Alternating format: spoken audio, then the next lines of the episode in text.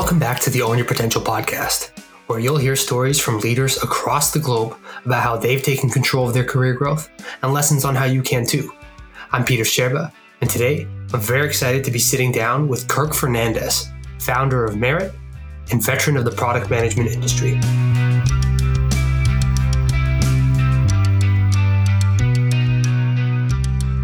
Been really looking forward to having you on the podcast. Uh, I'm excited about this conversation. Why don't we just jump right into it? Can you maybe start off by just taking us through your career journey leading up until this point? Sure. So I'm Kirk. I grew up in Canada, in Mississauga, Ontario. I studied computer science and math at the University of Waterloo. Originally, I wanted to be an architect, um, and that kind of stopped when I talked to an architect and actually figured out what they actually did, and I immediately pivoted right. to computer science. the way I actually picked computer science, if you want to find this interesting, is I literally Googled at the time, what are the jobs that are growing? And literally the oh, answer oh, came back, tech jobs. And I was like, what jobs, what professions need? It's like programming. I was like, okay, what are the what is the undergrad degree that you need to have to get to be a programmer computer science? What are the best schools in canada for computer science? University of waterloo. That's literally how i picked my major. It was wow. like a reverse search like that so you can tell i was a very like empirical empirical teenager yeah that's literally how i picked computer science and mathematics um, i studied computer science and mathematics i graduated 2011 from the university of waterloo we have like a pretty famous co-op program so i did yeah. co-op internships I did a lot of front end engineering. I did a lot of product management. And I think kind of when I was doing those co-op internships, I love products. I like working on software, but I realized I would never be the best kind of engineer. And what I really liked was kind of making the decisions around the customers, what we choose to build, how we actually built it, how we work as a team. And that kind of got me into product management. And I did an internship at Microsoft in Microsoft Office, if you remember that product. That's right. Um, as a product manager there. And I did two internships there and really, really liked it. And I went back full time. And I kind of had this idea of what product management was. I moved to Seattle in 2011. And I was at Microsoft for about three, three and a half years. Um, and what was very, very funny is that I took the job of product management, program manager at Microsoft, thinking it was a designer. Like okay. I thinking I would design the actual products. And Microsoft at that time did not have a big design bench and talent, and I actually designed the products. Um, so it took me a year and a half to realize that is not the job of product management. The job of product management is to research the problems and to frame it and set up the team for success and guide the engineers and designers towards solving the actual product. Um, at a really, really interesting, fun, weird time at Microsoft. I was there for like three and a half years. I worked on a bunch of products in Office and in Windows. Right. Um, and eventually, I essentially almost became a senior product manager there. There was this brief period where I was a prototype designer for a year because I really, really wanted to prototype and build interactive stuff there. Um, and then ultimately, I realized I was doing pretty well, but I wanted to move faster, work in a okay. smaller environment. So what I realized is I wanted to like live in a bigger city but work at a smaller company. Got and that's it. kind of what pointed me to look at startups in New York. Um, I looked at a bunch of different startups. There was one that really caught my eye, and it was called Hightower, and it was like a B2B kind of SaaS company in the commercial real estate tech industry. Really liked the team, really liked the founders. And honestly, at this time, 2015, it was kind of novel to have a company with the business model and revenue and a very clear target target segment. Like right. a lot of startups in New York were like Vine and a bunch of weird consumer products that really didn't know what they were doing in terms of monetization or model or problem. So right. it was almost novel to work for a real problem and a real piece of software for a real industry. Um, and I was really gravitated towards working for the co-founders. Donald they had a very strong product and design and engineering background. Um, and I worked at Hightower from 2015 to 2016. It was really fun. It was my first time becoming a manager. I was the head of product there. Um, and then it was also really fun to then merge with our nearest competitor, VTS. And I went through like a ah. very interesting thing of a merger kind of acquisition. And that's like a whole story in startups of like when you get acquired or when you merge with another company. And kind of overnight, we went from I joined as like the 40th employee. Hightower ended up being 100 employees. And then when we merged, we overnight became 200 employees. And when oh, wow. I left, it was, it was like 250. Um, and then I, I kind of learned a lot in that period of just like managing, scaling big teams, all the kind of mid-stage startup like growing pains, like scaling the teams, the, the the revenue lines, the products, keeping people happy, working at a startup at a very high intensity. And around like the end of 2017, I was like, I kind of want to do my own thing and I need to go figure this out. So I kind of oh, quit my job. I kind of quit my job at the end of 2017. and then it was like this weird year in 2018 where I kind of go, joke it's like wandering the desert year, where essentially I tried a bunch of great ideas. A lot of them didn't work. I ran out of money. I got married, spent all our money, um, and then also ultimately decided to kind of coalesce on some experiences that I that I kind of had at VTS, which are around managing teams, managing teams of under networked, underrepresented people, and realizing a lot of what I was doing there was really kind of sharing my network with them so they could meet the right people at the right time to kind of grow oh, their career. And that kind of birthed kind of the idea around Merit, which is a career mentorship platform for under network tech workers. And it's very selfishly the product and tool I wish I had when I was a manager. So right. I could have been a lot better manager and helped grow the careers of all the people that worked for me. So Merit is like a weird summation of all of my work before that, like working as a designer, engineer, a PM, working in big, small, and kind of consulting roles, yeah. and being a manager and an IC. Kind of connects all those dots, and it's kind of like now this next chapter. Um, and I met my co-founder Randy, and we kind of went through so many variations and iterations of that product. In 2019 we launched it as a program and then a tech enabled program and then a prototype. And now it's a platform a full software platform that has like almost 4000 people 400 mentors on it and our a mini team around it. So it's quite a different state from that kind of initial yeah. prototype. Um, but kind of what i look back in my career what's like the driving line is like i really do like building products. Doesn't really matter what the role is but making stuff that solves people problems solves problems for people and I really like building teams and managing teams and growing teams. Um, so talent and like recruiting and mentorship and HR, that's really been a through line for me. Um, so merit is like the amalgamation of product that kind of builds and creates and generates these kind of teams, these relationships. So it's kind of like my my life's work. Kind of. Very cool. I mean, immediately, I'm so excited to dive into so many different areas of kind of that journey. I, maybe I'll start at the beginning because I think even though we did have a conversation prior to sitting down to record, uh, yeah. already a couple things are jumping off the the kind of screen to me where we have got a lot of overlap in kind of how we approached our university careers and kind of yeah, the decisions we made there. Because I mean, both Waterloo grads, both went through the co-op program, right? Yep. And uh, yep, yep. also, I also early stages of like high school thought I want to be an architect. What does every guy? Enough, what does every guy think they want to be an architect? I, you know what? For me, funny enough, it was because I thought I had really good spatial sense. I was a strong visual artist, right? I was good with math, so I thought all of those things intersect with um, architecture, I guess. And I think also, and you tell me, there's this like grandiose idea of building something that uh, stands the test of time, right? Yeah. Oh, yeah. Totally. Totally. So I think I really resonate with that because, like, I'm like incredibly stubborn with like product and teams. Right. Where like I'm very much of like I'm the most impressed by the products that don't change. Right. Like that's which is like the like the house or the architecture or the cathedral or whatever. And the funny thing with startups is like everything changes. exactly, exactly. But I think what's interesting about the ethos behind that, right, yeah. is that I, I think you'll find that the majority of really successful Fortune 100, Fortune 500 companies or companies that are very quickly growing now, what doesn't change is maybe like the core vision, Yes, the, yeah. the, vision stays true. Yeah. So that's yeah, really the founding principle that maybe resonates with somebody like yourself who in founding merit, right? I doubt that that's changed. But what I so very curious though, just to bring it back to the architecture piece is like you spoke to somebody.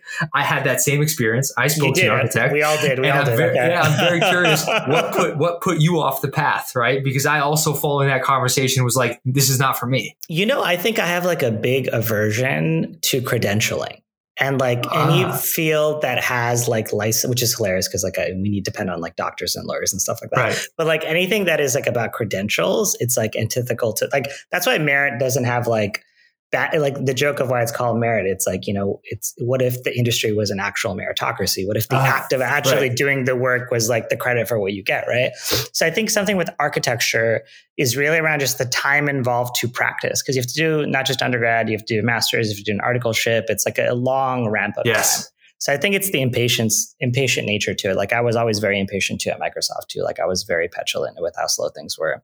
So I think just the amount of time to become an architect immediately put me off of it. That's yeah, I think that I think I had a very similar reaction, and also, I you know, the conversation I had was that once you finished all that education and credentialization, there's not really a job there that pays really yeah. well waiting for you right away. totally. And I was like, well, what's the point, right? Because I yeah. mean, why else am I going to university? And I think then that's why I think this probably resonated with you at Waterloo especially with that specialized co-op program, right? Yeah. You're getting paid during school. Now all of a sudden school makes sense to me, right? Because instead of yeah. just paying to learn. I'm now getting paid to learn and do things that are concrete. And then on the flip side of that, you know, I was going there on the premise that 99 point something percent of people who come out of the um, out of the uh, co-op program were were getting hired into strong roles in companies. I'm like, that's exactly what I want. I want to get hired immediately, right? So, I mean, I, I have to imagine that that resonated with you as well. Yeah, I think the I mean, even more material. One, yes, like I think the being able to work sooner than than later and being able to pay your own way and like honestly the whole the whole thing of like not depending on OSAP or my That's parents right. for, for, money was like a huge deal for Big me. deal. Totally. Like being able to like control my own shit and like not have anyone critique it because like ultimately I was getting the money then paying my own bills, right? That was huge. That's a huge yeah. thing for me. And you're totally right. Like I think Waterloo is like a factory for that kind of knowledge worker now. Like I think it's I still find it so bizarre that that model when you come to America and you work in America how they still don't copy that model. Like that right. model works. That model works. You don't need a lot of money to implement that model. But for whatever reason, it's mostly, I think, based on tradition of like these elite institutions in America. They just don't copy that model. They just don't do co-op programs. Just I just, yeah. I just don't know why. It's the best way to do it, but they even, still don't. Even the way that it's, co- but to your point though, even the way that it's copied in Canada. If you look at U of T, a primary yeah. competitor of Waterloo, yeah, sure, in engineering they do do a co-op, but they, I think they do it for twelve to sixteen months at the end or the culmination of your four years. That's not enough. You don't get the breadth of experiences like you described. For example, having a number of different experiences. Yeah, I worked for two or three different really large telco companies as well as a smaller nonprofit organization, and I had this breadth of experiences that really helped me understand what I was good at, what I wasn't, what I liked, what I didn't like, most importantly, right? And then yeah. going through the practice of interviewing 10 to 15 times per like co-op semester, right? That made me very sharp and good at that yeah. by the time I came out of it. And I agree. I'm really confused why that model hasn't been simply adopted to any university uh, in North America that is, uh, you know, technology focused or mathematics or you know engineering focused. I totally agree. But so, I mean, you know, having said that though, right? Um, you then come out of that you you continue from internship into full time at Microsoft. You talk about you know a little bit of impatience. I think for yeah. people earlier in their careers, that resonates with folks really strongly because I too am impatient. I want quick yeah. quick progression, quick growth, quick learning. So talk a little bit about that. How did your impatience translate to how you kind of navigated your career at Microsoft specifically? I think it's funny now because now I'm a founder and like I get like a founder salary and a founder stress and like founder workload. And I look back at the time at Microsoft and I was like that like good job was like wasted on me. I was like, I definitely, definitely would have appreciated that more now.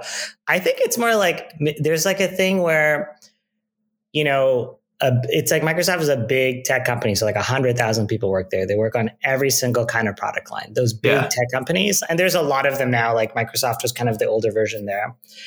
It's a certain, it's a certain status to work in those big companies. It's a, it's a certain kind of life. And I think quality of life and it's a certain kind of team and project work that's drastically dependent on what team you work on. Right. So if you work on a good team and a good project, it is a very like fun, high end job. Um, if you don't, or if it's not the team that you like, it's a very different experience. So it's very hard to have like a one Microsoft experience. But right. it is a big company, and a big company is different than a startup where like the benefit of a big company is that it works by default. Like it right. just it, pr- it, prints money. Like whether you show up or not, it works, right? Um, a startup is by default does not work, and it only works if people show up and like make it work. So it's a very like the the pro of a startup is it does not work, and there's a lot of value in showing up every day. the, the the pro of a big company or the negative of a big company is it does not it does work every day. You can show up every day. So like just a different mindset of how you approach work and your time and leverage and all those things. But I think my mistake and the advice I would give myself going back is like trying to force it Microsoft to feel like, you know, a 50 person startup. It's just never going to happen. So like yeah. you might as well either move to that 50 person startup or just embrace the fact that it's a company that works and really lean into all that shit. Yeah. Otherwise you're not going to enjoy it. Um, and I think like this first year and a half, I just wanted it to be something else and it was never going to be that. And I think right. I only, I only really, really liked that job and really started to do honestly do well. Was like, when I acknowledge what it was and getting the most out of that job. So like the weird thing you could do at like Microsoft is like, you know, if they liked you and they wanted to promote you, you could just keep asking for weird shit and assignments and projects and things like that from your manager because they wanted to keep talent, right? Yeah. So like there was this period where I just wanted to work a lot and there just wasn't that much work for a PM product manager at Microsoft. So I just invented another role. Like I was invented a prototype designer role and I did that role at the same time for like a year. And Right. that was like that was like enough work for me to feel happy. So talk about that, for a second, though, because uh, you know I feel like you have to have a certain amount of trust and leverage and demonstrated high performance to, sure, to, for to be sure. able to to you know make a proposal like that and have that green lit, right? No, sure. you and I I think everyone has something to offer, but there are high performers and there are non high performers, and somebody Totally. who doesn't necessarily fall into that category is probably not going to be lended that sort of agency to do something like that. So how exactly did you present leverage? How did you have build the leverage? How did you then present that? What was the business case? Because I think there's people out there who also want to do something like that. Yeah. I think at that time it was like a year and a half in, they knew I was good. They knew I was very good at certain things. Like I was a very good kind of consumer facing product manager. They knew I always wanted more work. They knew I was like very unhappy with like the velocity and the speed Sure. of stuff. And they kind of viewed there weren't a lot of designers at the time at Microsoft. There weren't a lot of like product managers. This is like a mix of my background where like, you know, I could code and I could prototype and I could iterate on stuff. And that made me a strong PM. But also I think that's the skill set that was missing on the design team. So I kind of filled a gap for them too. So like I worked in the design studio as a prototype designer, and then I also was a, a PM. So like I had a year of like good high quality work, and they could trust me. And then I also just had kind of excess capacity. So I kind of timed it up, and I was like, you know, this is solving a team for the larger. This is solving a need for the larger team. We're kind of making a lot more progress. I think I made like 40 or 50 like different iterations or Oh, wow. prototypes and products there. Um, but I was also was like, I'm still doing my team and my workload and all that stuff. So I was getting a lot better at it too. So like it's it's at the point where like I I was doing really well as a PM and also the design team needed help. So it was like Right. you know, their solution, it was it was my solution as well. Um, and then I did that for kind of like a year. Um, and it was a lot of fun. And then I kind of like did my piece where I kind of handed off, taught more people how to prototype. It was kind of distributed. They kind of hired more designers as well. Um, but that was just I just look back on that. I was like, it's a very odd thing for for someone to someone to Sure. ask. Should, should have asked for more money. And then I think about it because I was do, I was doing two jobs, but Yeah. um, it was a thing just scratched the itch at the time. Like you know, when you're young, you just it's mostly energy, right? Like you're not you're not thinking very hard. like you're thinking hard, but you're not thinking that hard. You know, you're Right, just doing right, stuff, right, good. Absolutely. So, I, I, but I mean, so it, I think you talk a little bit about the fact that you have this interesting breadth of experiences at, let's say, a hundred thousand person company. Then you make a Yeah. transition into a startup environment of forty Yeah. employees, scales to Yeah. hundred to two hundred to two fifty, and Yeah. all the while you're doing product across these uh, places. So, you know, I think for me personally, uh, I, I I'm have worked in the data field, the data industry. In a managed services capacity for the better part of nine years now, right? And Yeah. so data careers have changed dramatically in that decade. And while I've been, you know, kind of evolving my career in data, I've also noticed, you know, on the managed services side, PM meant project manager early on, not Totally. product. But in tech, it pro- is where you know the product management is born, right? And that's kind of where you came up. I'd love for you to, because I haven't really explored it on this uh, podcast, and uh, selfishly, I'd love to know from an expert like yourself, where does, for example, a project manager's role start and end? Where does a product manager's role start and end? What's similar about them? What's different? And then how is product and project manager kind of colliding and working together in kind of this current state of of tech and managed services and kind of industry? Yeah, I would say my definition, and it, it, it is kind of changes. Project management is it's the scope and ownership of like a very particular team project outcome that's Mhm. usually like time by and it's like a lot of people could do that it's very executional it's very communicative it's very it's essentially a form of like low level management and and a manager could do it a senior a designer an engineer could do it and like if you don't have a pm someone is always doing project management essentially Right. that's all that labor is always happening whether it's being called by them i think a lot of people have then taken that role and made it more like delivery manager scrum master you know it, it's kind of become like processified a little bit but like the blocking and tackling of organizing people and getting towards getting the work done that work is always going to be done Right. whether it's called project management or whatever, that work is always being done. In smaller teams, it's usually the more senior person, it's usually the managers, but it's in, in bigger teams, you have the product manager. Product management, my definition is kind of like leading, and this is like in a software sense, and hardware it scales out, and it, Sure. it's very dependent on stage, but it's like, you know, you are responsible for some outcome and maximizing it. So whether it's a, a business metric, a revenue metric, um, an engagement metric, and you're just organizing the team around what problems need to be solved for the customer, and then like just you know framing the problem, design the problem, and delivering the the solution is Right. like full end right from design, engineering, PM, and it's really like a leading. It's like you're responsible for essentially outcomes and like artifacts really is the big thing. It's kind of like management where you don't directly do the work, right. but you frame the work for the people you work through it um, with the particular skills and you kind of organize the team, set the goals, which is a big part, frame the problems, which is a big part. Um, so it's kind of like a meta level job. So it is kind of like overhead in a way, but interesting. There, there gets to, yeah, that, that's how I, I view it as overhead. I view product management as overhead. Um, and I view managers as overhead. I view all, it's all right. overhead. Um, so in a small team, a really senior person that's a designer and engineer could do the work of product management. Um, and I think it can definitely be taught. But I think when the customer gets bigger or more specific, or the product gets really big, then a dedicated person I think makes a little bit more sense. But my hot take from like doing product management is like we should do less formalized product management. oh, interesting. yeah, I think we should have less PMs overall. Like I think PMs should be bound. Like it's a very specific kind of resource, and they have to be really smart, but they also have to be like really likable and, and like friendly. And like not a lot of people are like that, right?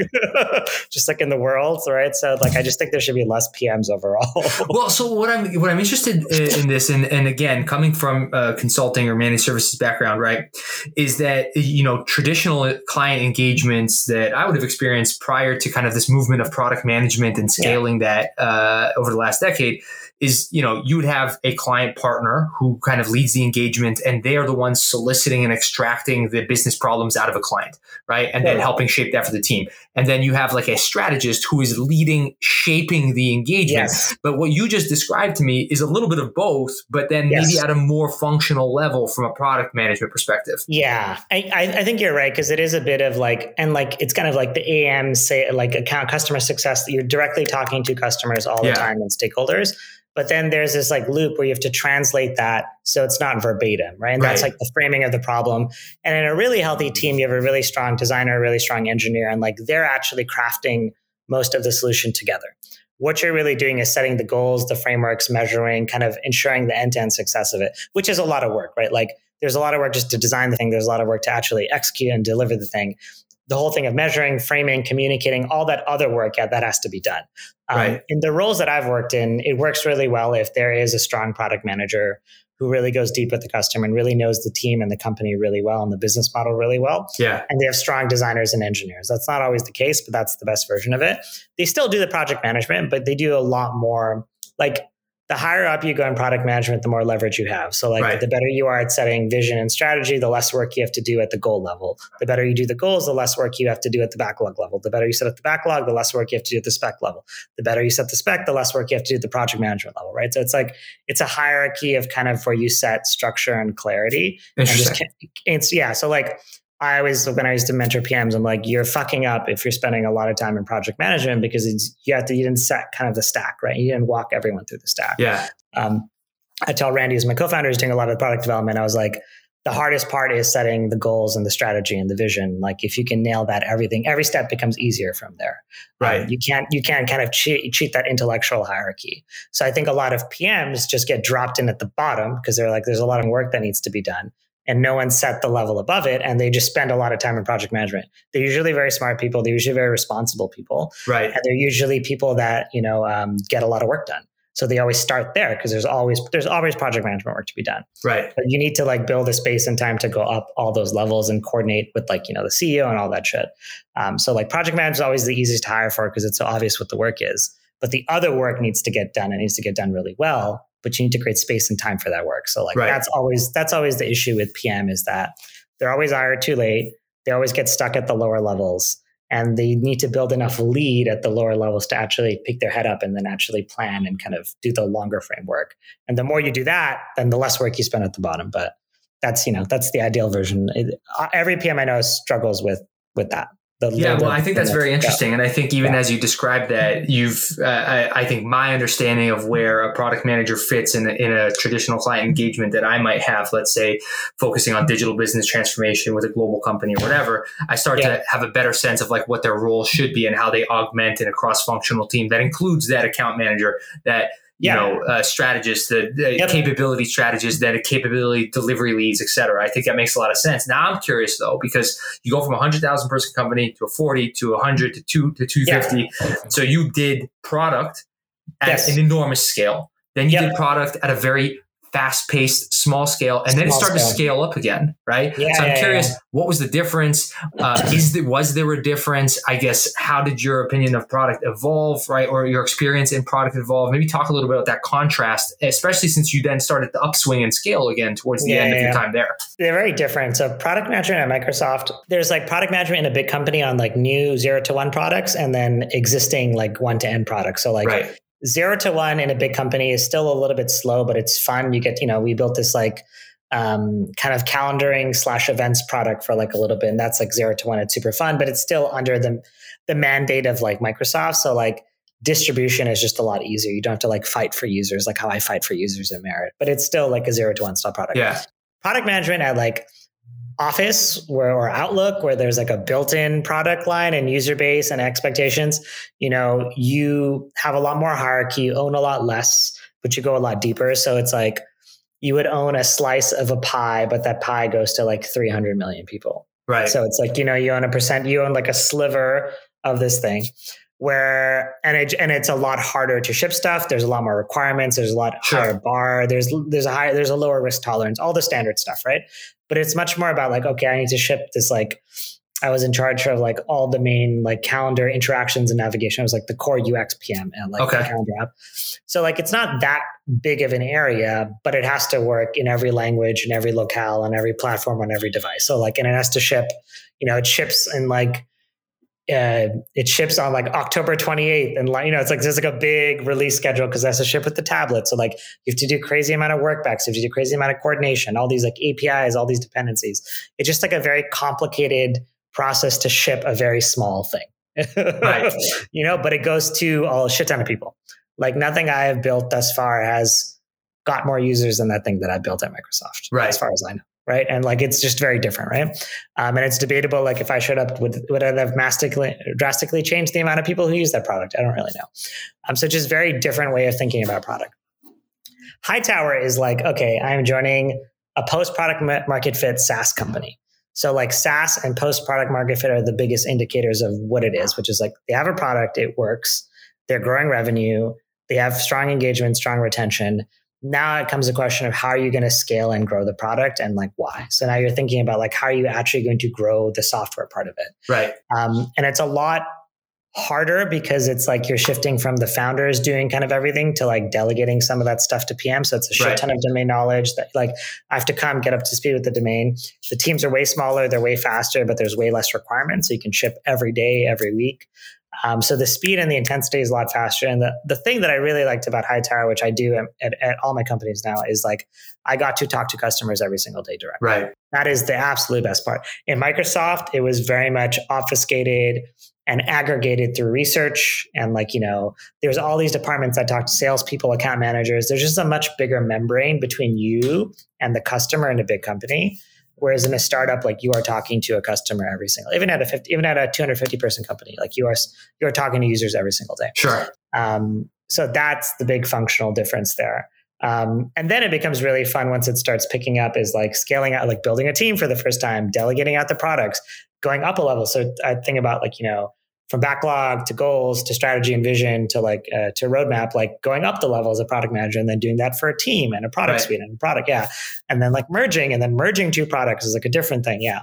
So it's like the speed, the intensity, the scope, and I'd say the impact are just very different. Like I think you actually have a much bigger impact at bigger companies. It's just your scope and your like autonomy is much smaller. Right. Um, you have a lot more autonomy and a lot more velocity, but the impact takes a while to really compound, right? Like I don't think high I don't think Hightower has I don't think Hightower will ever get the amount of users that Microsoft Outlook has just because Right. Of it's course. just it's gonna be really hard. Yeah. Yeah. Uh, I'm hoping like Mara one day can reach LinkedIn status. You know, have hundreds of millions and billions of people. That's the goal.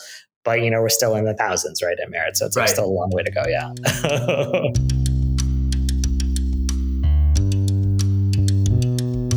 So, so you know what I'd love to understand though is, um, in your opinion, having worked Yeah. in these different types of environments, for someone who's embarking on a career in product, uh, Mhm. you know, what order do would you recommend doing this in? Starting doing product in a smaller environment, leaner environment, or starting at an environment like Microsoft? I guess the reason I asked this question is you talk about the fact that you do one very small sliver yeah. of an enormous service yeah. offering or product offering at Microsoft. And yeah, okay, it has enormous reach, enormous adoption, etc. Yeah. But you're very specialized. You're very yeah. specialized. And while you might learn very rigorous process, approach, systems, etc., and that is all established at scale. Mm-hmm. Your, your knowledge base that you're developing is extremely specific and niche, right? Yeah. Whereas I'm imagining that that's very much the opposite when you're in a small environment where you have much broader uh, perspective and, and, development of learning, right? So, yeah. so which in which order is is more valuable for someone embarking on a product uh, career? I might actually give the advice I did not follow, which is like a big tech company, like like a you know like a 30 year old tech company or 20 year old, like Google's like 20 years old now, right? Like, right. Um, those companies, I don't know I think like I've I did my life for every stage is harder than the last. So like in, in every dimension, we'll have kids and that's going to be harder than being married, which will be hard. You know, it's like that kind of thing, right? Like, yeah. so every, every, so like, that's always going to be my MO. So I don't necessarily think everyone wants to do that. I think what's interesting is now there are just way more bigger growth stage tech companies. And I'm thinking right. of like something before a Shopify. So like, um, even like an Uber or an Airbnb or um, like I'm trying to think of what's a really big one, like um, Stripe. Like there right. are a lot of companies where you get a little bit of both, where it's big enough that you don't know everyone, but there's still good pay and there's lots of resources, but they're still launching kind of newer products. Right. I actually think like join a startup that's obviously going to work out. Like right. it was not obvious that Hightower was going to work out when I joined it. It had money and it was like a, it was like now it's going to work out, but at the moment it was not obvious it was going to work out. I think those kind of companies are good because it builds your network. They're still good, meaningful work, but it's somewhere in between the two. Right. Like it's not quite just like a full Google big company, but it's not quite like, you know, a series C, even a series D startup. It's like much later stage. Like they are, they are that, that company is working. It's just a public, it's just a private company. so maybe it's a much more balanced experience where you get a yeah. little bit of that process, the mature process yes. and scale, maybe mentorship, yes. but you yeah. also get the responsibility and the quick moving environment, fast learning, breadth of learning. And you're more likely to carry that network of people you meet to the next jobs because then everyone kind of splinters out. This is like a very sure. American point of view where there's all these startups and exits and acquisitions. Like a lot of the people I met at Hightower became like users or customers or investors in my company. And, you know, like I think there's more of that kind of hopping, whereas there was kind of a big cliff between my Microsoft network and my New York network, obviously, because I was in Seattle and that was New York. But like, I think joining a growth stage startup that is like obviously working, like in right. thousands of employees, is probably a, a better way. Because also they, they those companies still struggle to hire people. Like microsoft doesn't struggle to hire people. Like yeah. millions of people apply to microsoft. So i think that's actually a good kind of in between. And it's really for the network and it's a good mix of like you're going to get paid well it's not going to be crazy. There's like an HR department, um, but there's still, but there's still like things to be built and things to like. It still matters, yeah, kind of that you show up in something. You know, it's like I think that's something I was like. I really just went straight into like what was the earliest stage thing I could do. So that was very like, cool. Yeah, I, I, think that I think that makes that a ton sense? of sense. Oh, of course, sense? yeah. I think yeah, it makes it makes it makes absolute sense. It's a it's a perfect balance, right? I think it, there's there's a level of risk, but there's a level of comfort. Um, yeah, and then like, most importantly, like you said, like uh, there's enough um, maturity and structure and process, but also enough like uh, agile and kind of uh, fast paced learning with breadth that that really serves you. And also, I think the the the comment you made around that you carry your network forwards, I have yeah. to imagine that that's a result of the fact that the work you're doing has real material impact and you're valuable to the team. So yes. everyone is kind of noticing what value you brought, and if you did in fact bring value, well, they're going to want to work with you again. You carry that network outward. I mean, that makes yeah. total sense, right? And and in saying that, right, I think is a perfect bridge into the fact that you know Hightower VTS, you you quit, right? And I guess I'm curious then when you did quit, you knew you wanted to do your own thing, right? Yeah. But you kind of mentioned that you, you had that period of a year or whatever it was uh, yeah, where yeah. you were kind of walking through the desert. So maybe talk a little bit about like how did you build yourself up to to quitting? What were the things that you considered, the risks that you were mitigating or kind of willing to tolerate? Because a lot of people have visions, have ideas, and can't realize them because they're bogged down in a very busy job and they want to make the leap but maybe maybe they don't know how. They don't know what decisioning framework to leverage. How did you do it? Yeah, I think that period was very funny, and I think I was also very burnt out, to be perfectly honest. I can think like 20, 2017, I think I was burnt out a little bit from the merger. And I think it shifted from like um, kind of growing pains of the user base or the revenue or the team to like more like cultural and team navigation and people oh, just kind of you know like people are like i don't want to it's in a merger you don't you kind of merge two companies and like you don't necessarily get to pick the people you work with and it's very different than a 100 person company where everyone gets to pick every single person. It's very very specific. I think the teams were just kind of burnt out. There's a bunch of cultural mis- mismatch. And we went to like do kind of this big year long project project which is like merge two sets of products and revenue lines to one user base. That was the whole goal of the merger. It was right. a successful project but i think i was just a little bit burnt out at that time. And very funnily enough i was like okay i think i don't necessarily want to go deeper into this. I don't want to be the head of product at this company. That was kind of my takeaway. So i was like okay if i don't want to be the head of, if i don't want to be the the cpo or whatever of this new company i need to figure out what the next move is. And funnily enough um, I was going through like visa stuff and I finally got my green card. And I think when I got my green card that like September or whatever, I think I told my wife Donnie, I was like, yeah, I think I should quit. I like got the green card on Friday. I like told her, I told her on Friday. And then on Monday, I think I told my boss. It was like very, I didn't have like an idea of what I was going to do. I just was like, I need to go to this next right. thing. Um, and then it became, this is the thing where I fucked up. Um, I didn't like properly time leaving. So like I stayed, I stayed maybe a little bit longer than I should have. I also didn't have an idea or a co-founder. I didn't, people were like asking me like, what's the company you're going to start? I was like, I don't know. I just kept making shit up every single time. I was like, kept changing the answer. Just like a weird exit, but everyone's like, okay, good luck. This seems like fun. You're going to have a lot of fun, I guess. Um, I just knew that I wanted to leave and I knew that I wanted to go do something like hard, essentially harder. Right. And I thought that right. was like the next step. Um, what was funny then next year is that since I didn't have like a framed problem or have I had ideas, but they were like very vague and loose ideas. Um, and it took me like six months of trying different stuff and not making a lot of progress and working by myself and getting a little bit weird. And then kind of after getting married, having more of a deadline and a work back and feeling like there's momentum on this idea around merit. And at that time, it was like a tool that checked bias on like peer feedback. It was like a very weird tool but it was enough to like start a conversation to show people to kind of channel. And then I kind of met my co-founder Randy. That period was very weird because it was incredibly unstructured and very chaotic. And it's not kind of when I talk to other founders how they came to their they came to their ideas. Oh, interesting. They all, they all, usually have now run a little bit more of a thoughtful process. So they go wide and try. I, I tried a bunch of things, but like I look back and I was like, I was definitely still like young because I didn't have like didn't figure out my money. I didn't figure out like health insurance. Like there's a lot of things I did not figure out. And it took me a while to kind of explore. And you can't cheat that process. Like you're just going to have to go through that. Sure. Just a question of how much fun you have during it. I had a lot more fun in the second half of the year when I felt things moving and the dots connecting. Um, but that was purely like an exploration year. Like I took some time off. I traveled. I saw my family um, I learned I like I like sold everything in my apartment. I like moved out. I moved in with then my fiance. We like planned a wedding. I did consulting at that time, which also gave me a lot of respect for like freelancers. Right. Just like a weird time. I did a bunch of weird things, um, traveling back and forth between my family in Canada, my my my apartment in New York. It was just like a hodgepodge of stuff.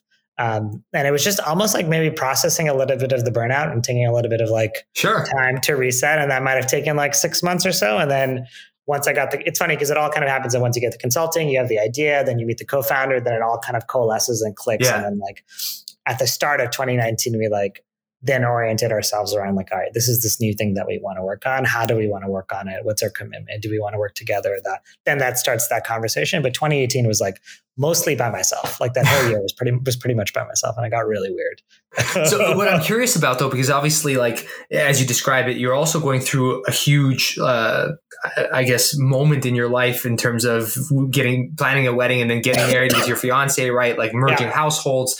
That yeah. is in itself you know a big shift and so in order for you to be able to do that right I, I, think i feel like there's an enormous amount of trust and support you have to have from your partner to be able to constantly yeah. be like i'm going to quit my job without a plan yes. you know believe in me that i will figure this out even though it's going to overlap with this other really important part of our lives. So maybe, you know, I think that's an important thing that people also have to deal with when they are making decisions like this. So like what kind of conversation was that like with your partner, you know, and and how did you build that trust? Yeah, so my wife, well, one, I just have a very very lucky to ha- to be married to my wife Donnie. So Donnie's background, she also went to Waterloo, oh, um, cool. which is which is where we met. Um, and she has a career, a deep career in marketing. So right now she's like the VP of global marketing at Essie. So she's like very high up in L'Oreal. Got it. L'Oreal's the, the company. She does product marketing, product marketing. Um, she studied chemistry and business. Um, at that time, so I think Donnie and I are very similar, which is we're both like career kind of ambitious people. We're both like relationship and like family and friends people. And I think we're just like we're just like almost too trusting of people because I told Donnie I was like, yeah, I want to quit my job and start a company. I have like no idea what it is, who I'm going to work with it, work with, and she's like, go for it. well, we well we maybe should have, and we were like children then. I guess I was like 27, right? Um, or 20, 28. Um, what I wish we did is like figure out our healthcare and how much money we have, right. and like should we live in that apartment? Um, and maybe I should set some goals and deadlines, and all that stuff. But she was incredibly supportive. Um, and I think I think this this kind of stuff only works with those kind of people. But I also think like every startup founder has that one or two years where you're not making money, you put in your own money, the salary isn't quite there, you're on their health insurance in, in, in America, and there's almost always a spouse that's like holding down the fort, right? Yeah. Like um, my co-founder Randy is single and like he's had to kind of do it by himself. But like without Donnie, like I don't think Merit would be where it is. Just in terms of emotional support, financial. Like I could take a lower, I could take a lower salary because she has a real salary. Um, we could, I could be on her healthcare because that's one less cost for Merit, right? There's all these small things you do at the start when you're just like putting shit together. Um, so like the spouse, the, the the stable, the spouse with the stable job is always the unsung hero in any and all these starting stories. And like everyone you talk to, I'm like, how do you get away with? Oh, you have a spouse. Got it. Yeah. I think that's hilarious. I, but I think yeah, it's so poignant, right? Because I think it's in always, general, they're right? always there. They're always there. They're yeah, always and there. I think that's such an important thing to highlight that that strong partnership really helps you navigate that very unstructured time. But also, I think the way you described that year of kind of discovery and uh, you described as a hodgepodge, unstructured, no goals, but it is in deep, deep contrast with the prior, you know, six or so years of working in in a very structured, goal oriented, process oriented yeah. role where that's what you lived and breathed. So I wonder if maybe that contrast actually is what helped birth the idea in itself because it, it, challenged you to think differently and live differently for a period that maybe then accelerated that kind of idea generation. So I, I mean, there there could be some you know uh, you know funny enough merit in that right in, in terms of how merit was born. T- totally, and merit merit is like a deep a deep it is a deep meditation on, on the previous jobs I had before. Even the freelancing part where I was consulting for a little bit and I was like, consulting sucks. It's like a really hard it's it's, it's like it's a lot of work. It's like the, to me it was like the worst of both worlds. Like being a founder and an employer is like a shit ton of stress, but you have like control. Like yeah. I choose, I go get money and I choose how I spend it at the highest. I'm literally a capitalist, right? Like I go get capital and I deploy capital, right? That's right. It is a lot of a lot of pressure, but a lot of control being an employee, you give up some of that control. People can fire you, but you can also quit and you get a good salary and you get benefits. A freelancer is the worst. You get neither. You get like all you get like all of the stress of like finding your own work and doing the sales and doing the BD and like figuring out the taxes, but you don't get like someone investing in you or like total right. control over the people. You're still at the whims of like hiring and firing. And I was like, oh, I would rather just be an employee or an employer. Like the middle. Interesting. Very interesting. that, was, that was my reflection on it. I was like, oh, this is like the worst of both worlds.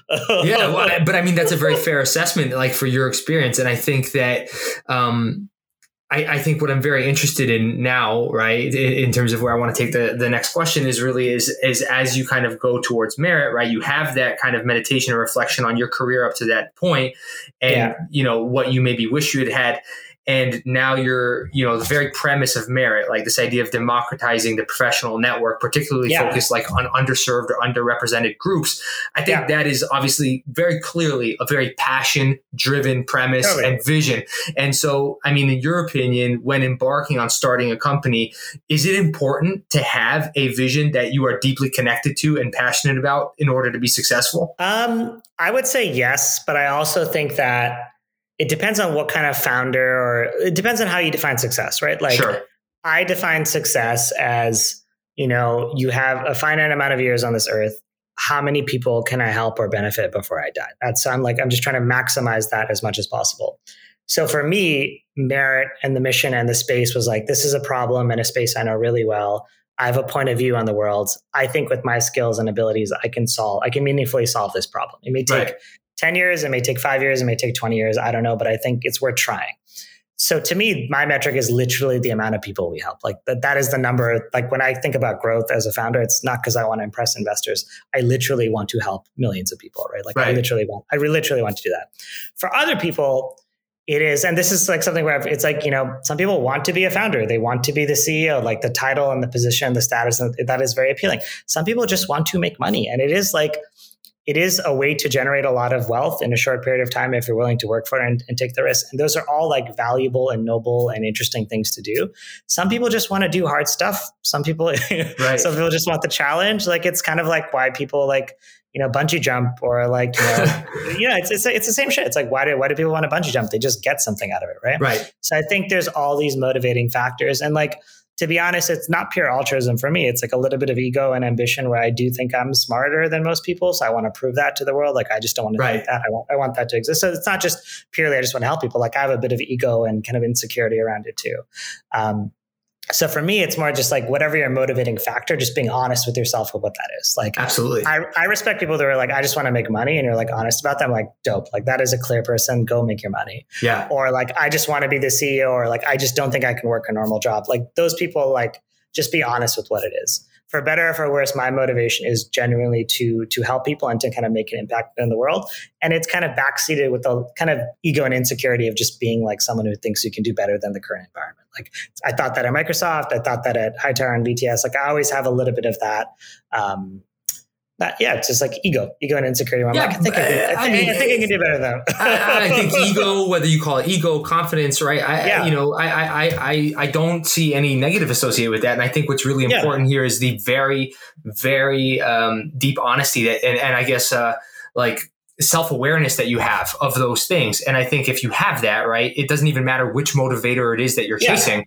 If you have yeah. that self awareness, then I think you're going to be able to pursue it. Now, I'm very curious though, because now, you know, Merit is a company that's scaling. You, there are real stakes with the decisions that you're starting to make, both in the people that work for you and the careers they're trying to foster themselves, as well as for the people that are uh, benefiting from the platform and service that you've created. So now, right, when you think about that ego and kind of the decisions you're making, uh, uh right, like, and particularly around the way that you look at growth, right, mm-hmm. you have to be you know very calculated around the types of decisions you make because it's impacting so many people both in your customers as well as your uh, or i guess your end your end users and your employees so yeah. how have you managed that shift in mindset right as you've gone from employee you know valued yeah. startup member to now founder the stakes are definitely higher it's definitely like the spider-man thing with like great power comes great responsibility sure. and you're you're very aware of the mistakes you make and the, the good and bad thing about being a founder is you mostly have no one to blame but yourself. Like you kind of, mm-hmm. it is kind of like if it works, you should take some credit. If it doesn't work, you should also be like that didn't work. So you should figure out why it didn't work.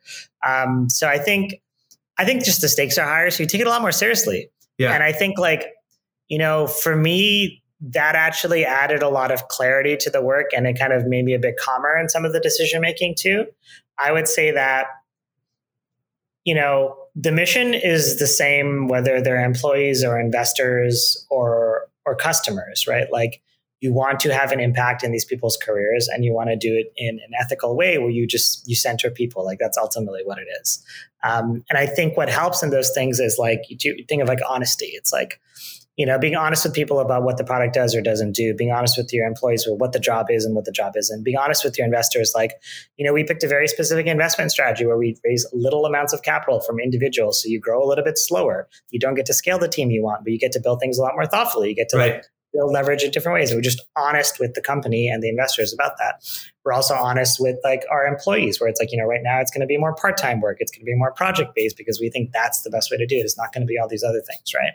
Um, I think the honesty about the trade offs is the thing I've learned when you're in it, when you're a founder, which is like the more crystal clear you can be with the trade offs, the easier it is to attract people and then also um, like repel people too. Sure. I think when you when you try to like have it all the ways where you're like you know we're gonna we're gonna raise a little bit amount of money, but we're all gonna have a dope office, or you know, it's like you can't you can't have it both ways. Or like we're gonna raise a little bit of money, but that means Randy and I probably have to work a little bit more and do some jobs a little bit longer than we'd want to. Whereas right. like other founders, you know, can delegate it, right?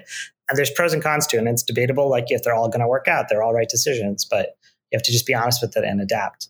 Um, so I think the big thing is like the the adaptability and the honesty, like the intellectual honesty of all this stuff. It's really forced me to be honest with this shit, um, which you could kind of hide a little bit in the other jobs. You could kind of delay those decisions. Now it's Sure. like it hits you in the face. Well, but but you've you're a self-described impatient person, which resonates with me hugely. I'm also a very impatient person, but now you just walked me through the fact that you have to make decisions where you need to be in a role or do a job for longer to do something conscientiously or, or the right way for the product, for the service, for the platform.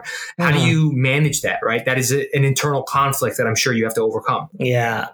I think it's like um, being the impatience is good at the start, but I think it's actually it's good at the start where you just need action is the only way out. Like just doing something is better than doing nothing, which is still mostly true, still true now, will be true for another like X years. Just doing something is better than doing nothing. But I feel like the intellectual honesty is about being honest about, you know, why if we do something does it have the effect we want in the world? And are those two things like related? That's like the thing that i've really been stressing with which is like to give the space of like trying stuff but then being honest about did the, if i did this does why happen right? That kind of like very simple honesty and setting like what we do in merit is like we set weekly like experiments or daily goals where like if we do this very explicit thing then we expect this result in the world. It's Yeah. like hypothesis it's hypothesis testing right? Setting that stuff being honest to it reviewing it um, and then just changing your behavior if something is true or false. Like that's it. Like it's very, it's very, very empirical. Startups are very empirical. Either you have users or you don't. Either you're growing or you're not. Either you have revenue or you don't. Either you're growing or you're not. Um, there are a lot of companies that try to avoid that, which is which is really hard, which leads to all these weird things. But like you have to be. It's like it is really that simple. Like it is very Right. simple stuff. Right? It's hard, but it's very simple. I think in bigger companies, it's it- they go for the easy stuff where they try to talk around a lot of these things where there's a lot more people, but it makes it it's like easy, but it's much more complicated, right? Like Right. startups are very simple; they're just very hard Um, because everyone has their own recipe of how to get there. But the impatience is good. It's like I'm an anxious person. Anxiety is good to be a founder because you do things. Like anxious people don't sit still. It's like the opposite of anxiety. You just you send a message, you like text someone, you like code something. Anxiety is good. Impatience is good at the start Yeah. but to constantly be anxious or constantly be in that state is bad because then you kind of lose perspective. You don't Sure. know, like if what you're doing is actually giving the results versus you're just doing shit. Right. Um, so that that's a thing I've also reflected on in this last quarter of like just being intellectually honest with like, art. just because you get a result doesn't mean the thing that you did got that result. Um, it just means you did something. yeah, very, no, that's very fair, It's- and, and I, I think it's very poignantly put. Um, I'm I'm curious. Um, you know, you you've had the experience of going through a merger while being part of a of a startup, and I think that you know everything that you've kind of talked about and how you've described what your vision is for for merit. Right, it's a very deeply personal vision because it's something that you wish you had potentially had, and it's Yeah. something that you you you are actually participating in the network that you're building, also. Right, Yeah. so like, Yep. um, Yeah. I, I'm very curious though. Like, do you see a potential merger? Would that be something you'd be open to in the future, having gone through that, or are you very set on building this on your own with your co-founder and scaling it, even though that might make it take longer? Yeah, I think that's a very valid question. I think like ultimately in my heart of hearts, like I believe we can we can make that big business and it's something that kind of goes to IPO that goes to like a, a very meaningful exit. I think now now that I'm a little bit deeper in it, I'm just more like whatever gets us to the mission faster. Like if Right. we have to do it ourselves, we do that. If we have to get acquired or we get bought, we have to do that. Um, whatever gets us to the vision faster or better. Um, and we we are totally open to all the ways to do that within our company and with outside of our company. So I'm very I'm very pragmatic when it comes to that. Um, I always make a joke that in some weird twist up thing, like you know, LinkedIn will buy this, and I'll just end up back at Microsoft. But but we but we have some ways to go. I think before we're like a good acquirer, and like you know, it takes a lot Yeah. of work to be acquired. It's, it's a shit ton of work. Um, we're just not, in my opinion, we're just not there yet. But I, I want us to like you know, I want us to like grow and help people. That's literally it. I think the act of doing that will get us there.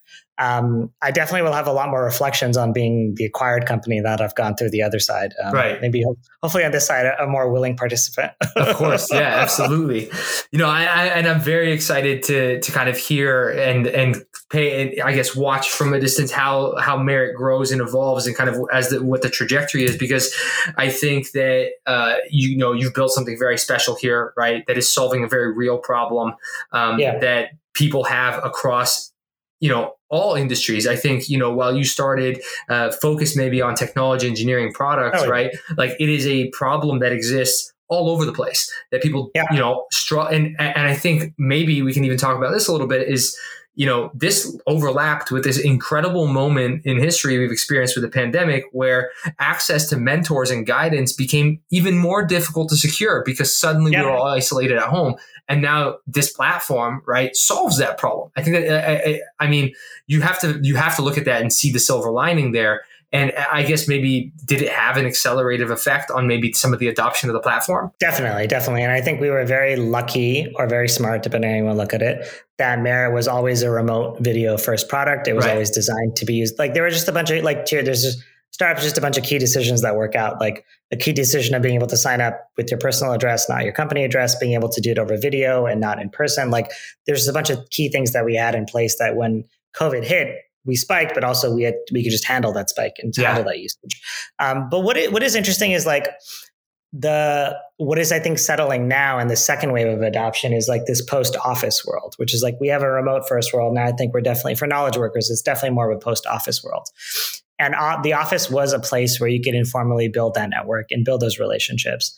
And conferences are back, and you know there are there are a lot more networking tools and mentorship tools than there were when we started than there are now. So now there's a lot more competition, there's a lot more space, but I still think you know Merit and other tools have still not kind of cracked that nut of like how do you authentically build relationships um, with people you don't know yet, right? Um, right. And that space and that audience is still wide and still out there. Like LinkedIn is still kind of our main competitor because everyone's on LinkedIn and everyone's just trying to message each other, right? Kind of right. awkwardly. Um, that's still kind of our main competitor. But no one's really cracked that yet. So we've had some boosters, um, but I still think there's a cultural and kind of like not like product, but I would say like distribution and like almost like philosophical way of approaching this stuff that still isn't quite mainstream. So we're still a little bit like ahead of the curve there. Um, so I still feel like Merit is a pre-mainstream product. Like I, am always blown away. It's like a free product, and you can talk yeah. to like hundreds of people, and it still requires work to convince people to use it, which makes me feel like there's still a lot of work to do. You know, right? no, I, I, think it's very fair, but I think you've articulated that beautifully, right? This uh, this idea that you know maybe yes, it was uh, you know well timed, but there's still so much to solve, and it is a challenging uh, a thing that you guys are embarking on solving, which is kind of replicating that in person interaction and fast tracking the development of a relationship with something, you know, with a pretty meaningful objective. Like, uh, uh yeah. um, you know a, a, mentor there's a it is both transactional and kind of uh, organic in a way because you need to build a real relationship in order to have valuable value extracted from that right? So i think um, you know it is a very tough problem to solve but it's an important problem to solve and particularly given the lens you're going doing it through in terms of helping underrepresented groups uh, being able to benefit from this. And so you know I'm very excited to see, you know, how this evolves over time. And also just want to say thank you for this fantastic conversation. I, I genuinely do look forward to having another one of these in a, in a little while once, you know, see where you are down the line. But this was fantastic. I think there's a lot for people to take away from this. I appreciate your time. Thank you so much for having me. It was a pleasure.